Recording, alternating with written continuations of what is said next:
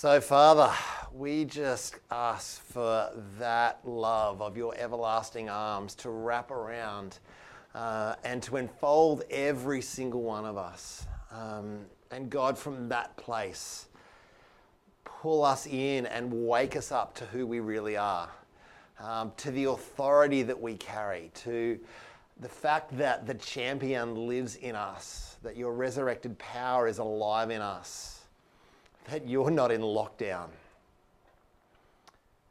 And God, today, as we open scripture together for just a few moments, we just ask that you would crack open our hearts, that you would speak to us, that you would fill us with life as you fill us with your words. Yeah, and God, may lives change, may lives be empowered in Jesus' name. Amen. Amen. I could have just sat in those two songs for a really long time. That first one, Lean Back in particular, has been part of my, my food and my experience for the last couple of months. I just can't get away from it. Um, there's just so much life in that right now. So, if you happen to have a Bible, um, an iPhone, an iPad, why don't you crack it open to the book of John, chapter 5. The book of John, chapter 5. And I just want to look really briefly at two things. Uh, we are in extraordinary times right now. Um, th- what we are going through is not normal. This is a once in a century event that we are in the middle of. And I think it's just really important in times like this to make sure that we stay anchored to what God is saying, to who God is. Otherwise, it's so easily to just get caught up in the experience that the world is having and for us to be no different.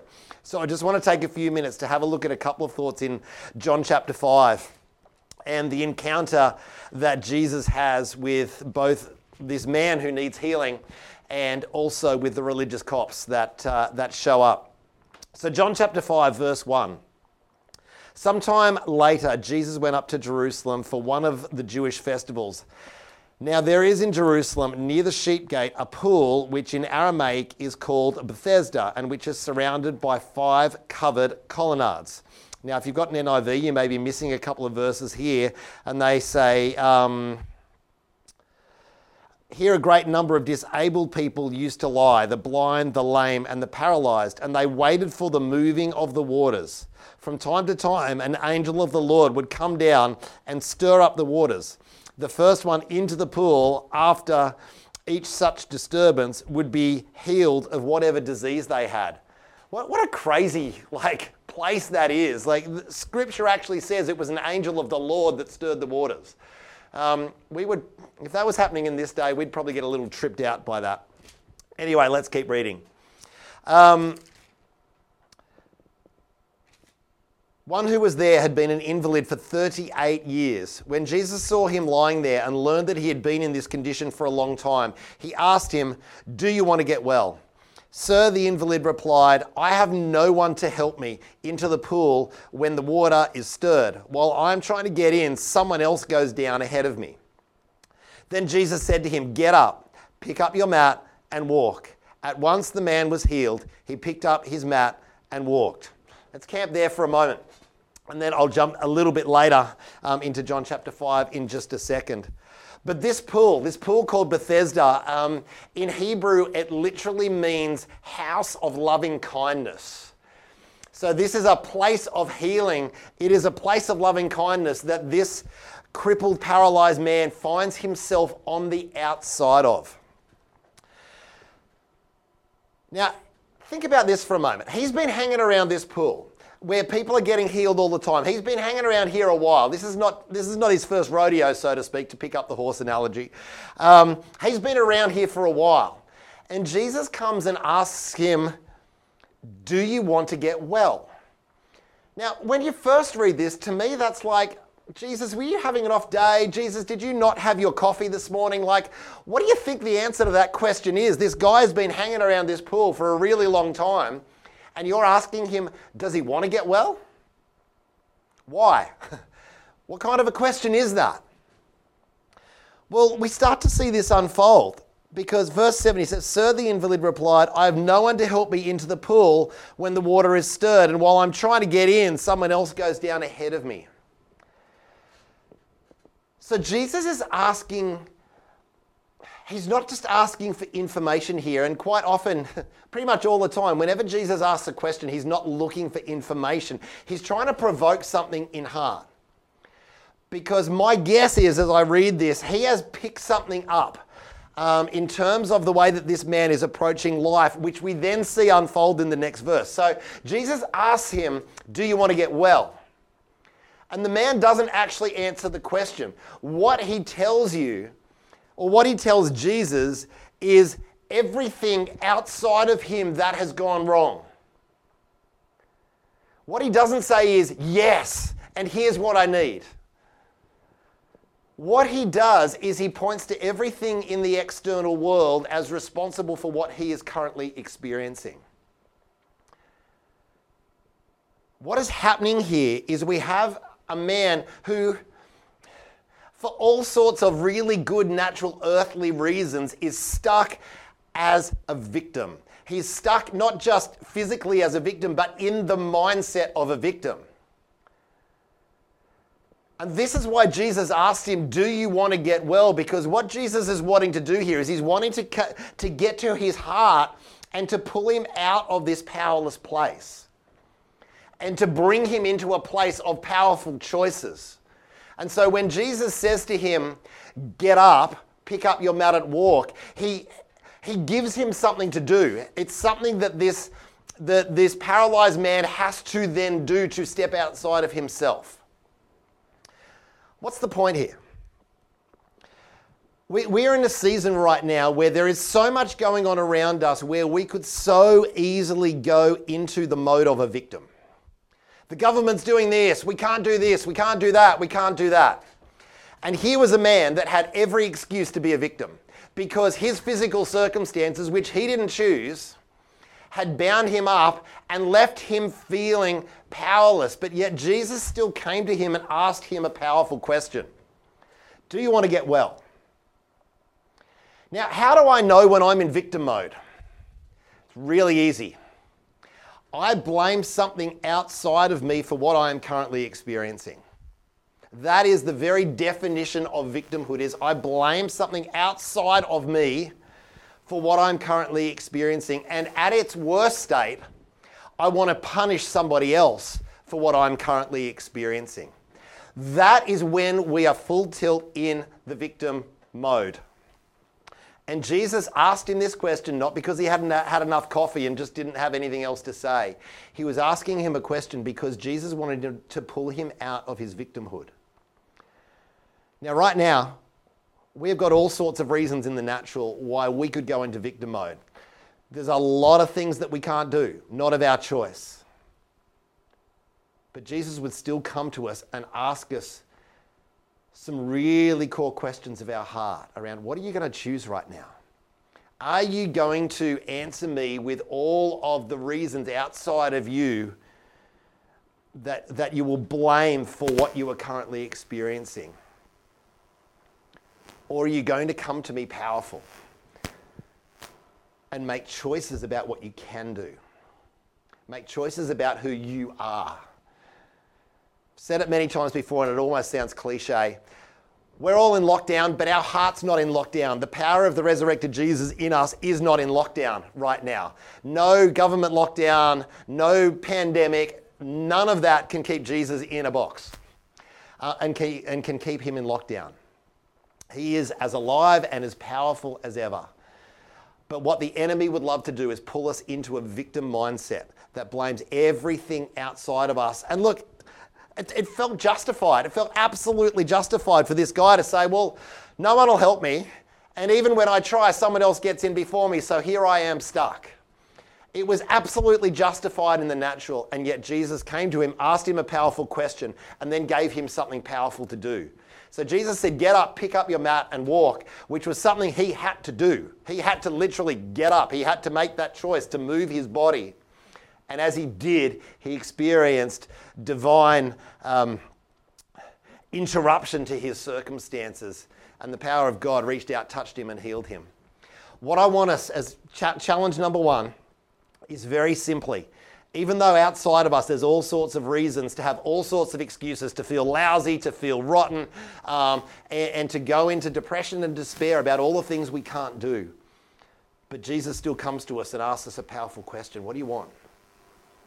Who are you? Who are you really? Let's pull that to the surface and, let and let's get to that powerful place on the inside and let that start to impact the world around us. So, challenge number one from John chapter 5 is even though we've got every natural excuse in the world to feel like victims and to blame things outside of us for what is happening in our life, Jesus doesn't let us go there.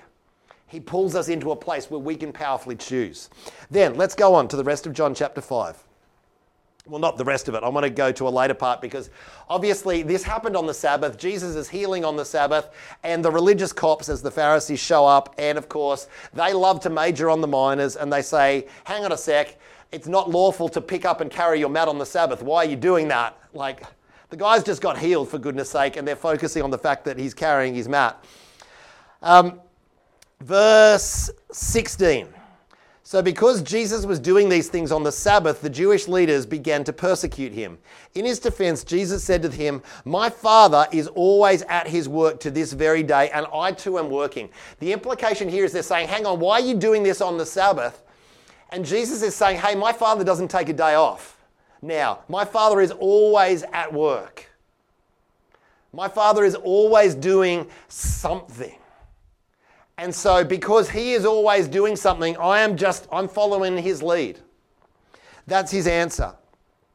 And in a time like this where we get easy go, well, God's not doing much, God can't do much because we're in lockdown. No, no, no, no, no, no. The Father is always at work, He is always up to something. And then let's follow on to verse 19. Jesus gave them this answer Very truly, I tell you, the Son can do nothing by himself. He can do only what he sees his Father doing, because whatever the Father does, the Son also does. For the Father loves the Son and shows him all he does. So, what we see here is in the middle of all of this, Jesus says, I, I have eyes to see what the Father is doing. That's what I'm looking for. I'm looking to see what the Father is doing. And you go, well, well, that's Jesus. I mean, of course he could see what the Father is doing. But like Vaughan and I talked about earlier in John chapter 15, um, the latter part of John chapter 15, when Jesus says, I call you friends, he says, because I, the Father shares everything with me and I share everything with you. So this thing that Jesus is saying, I only see what I, do what I see the Father doing, we're in on this. We get in on this we get to see, to have eyes for what the Father is doing. And here's what I want to challenge us. Number one, let's pull out of victimhood. Let's stop blaming our external circumstances for what we are currently experiencing. And then number two, let's look for what the Father is doing. Right now, it's so easy. Let's look at what the government is doing. Let's look at what the politicians, the health officials are doing. Let's look at whether people are getting vaccinated or not getting vaccinated, uh, whether people are wearing masks or not wearing masks. There's so many things that we can look at to see what everyone else is doing. But as I look at this passage, there's a call back to us to, in the middle of all of that, while there's so many things we could be looking at, what he wants to call us back to is let's have eyes to see what the Father is doing. Because that is going to give us a very different perspective on this season. What's the Father wanting to do in you right now? How is the Father at work in your own life and in your own heart? What's he up to? Do you know? Have you asked?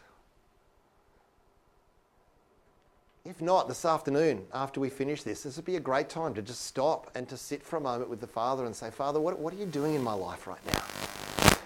What, what's your agenda? What are you working on? What are you wanting to touch in my life?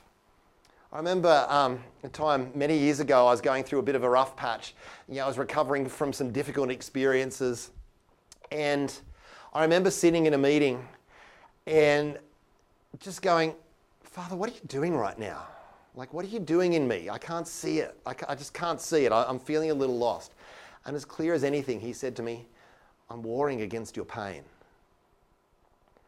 And just in that moment, because I could now had eyes and ears to see and hear what the Father was doing, it can ch- completely change my perspective to one where I was just feeling blur to one where now, okay, if that's what you're doing, I'm going to cooperate with what you're doing.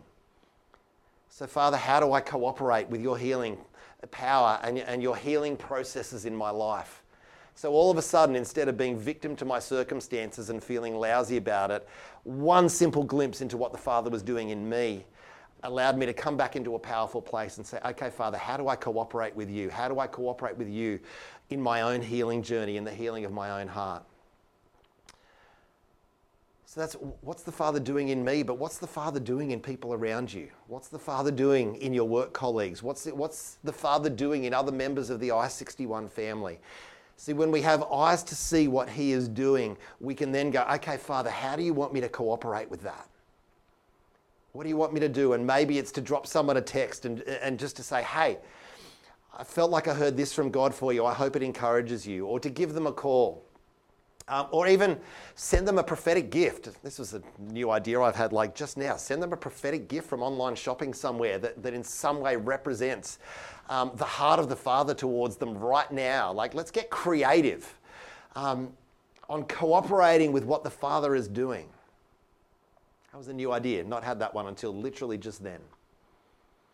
But can you see when we start to do this, when we start to have eyes to see what the Father is doing, when we pull out of victimhood and, and the poor me and blaming our external circumstances for what we're experiencing, and move out of that and into, Father, show me what you're doing. Give me eyes to see and ears to hear what you are doing in my own heart so I can cooperate with that, and in the lives of others around me so I can cooperate with that too and love them well.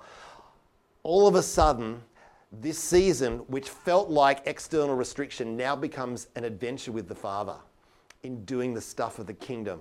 In, in letting him work in my own heart and also participating in the work that he is doing in everyone else's heart. Anyone up for that journey? This to me sounds like a whole lot of fun. It sounds like a whole lot better than just letting the lockdown blues settle in on us. We are not powerless victims. We always have choice. And let's use that choice to open our eyes and open our ears to what the Father is doing. And let, let Him show us that. Let Him share that with us so that we can cooperate with His processes in our life and we can cooperate and co labor with Him to love and to build those around us, whether our church peeps, our own immediate family um, that we're, we're you know, in lockdown with right now, even our friends, our neighbours, everywhere around us. That is way, way more fun than just getting the lockdown blues. So I want to pray for us along those lines, and then we are going to bring today's broadcast into land. So, Father, Right now, I just ask for anyone who is battling victim mode, for anyone who, who is just stuck in that temptation to blame our external circumstances. Father, I just ask for, for a word to come from your heart that would pull us out of that. Um, and would pull us into that powerful place of 1 John 4, verse 4, which is greater is he that is in me than he that is in the world around us, he that is in the environment or the atmosphere around us. God, I speak to everybody's heart and spirit and I say, rise up, rise up in faith, begin to rise up, rise up in worship, rise up in violent praise, as we talked about last weekend. God, I speak to every spirit and I say, rise up and be strong. And that strong is not this fake kind of put on thing, it's this genuine thing that comes from the inside out as we stir up our own spirit. God, I pray for, for, um, for new tongues to be released over people that would stir their spirit in a new way, that would stir up the fire that is within them. And I release the truth over us. We are not victims. That you, the resurrected Jesus, are not in lockdown, that you are powerfully within us and your resurrection power is working powerfully in us and through us. And Father, open our eyes, open our ears to see and to hear what you are doing in our own lives, in our own hearts, and in the lives around us. And God, give us the grace. Teach us how to lean into that grace, to co labor with what you are doing, so that we build one another up in love, so that we bring each other from strength to strength, from life to life, and that that life overflows into our families, into our neighborhoods, into our workplaces, into our schools, and everywhere we go that we would carry that, that beautiful fragrance of Jesus. Father, I bless every person within the sound of my voice right now. God, I ask that your spirit would be all over them. Touch them deep, touch them deep. God, where there is pain, would you bring your healing? God, where there is grief, would you bring your comfort? God, where there is illness, would you bring your healing in Jesus' name? And God, where there is anything of the enemy that would, would be anything less than life and life more abundantly. God, we just release that promise of John 10 10 that He came to bring you life and life to the full. And we speak that life over you today. We speak life over you today in Jesus' name. We say there are good days ahead. There are good days ahead. And that the resurrected Jesus is powerful in you. We bless you. We bless you. We bless you in Jesus' name. Amen.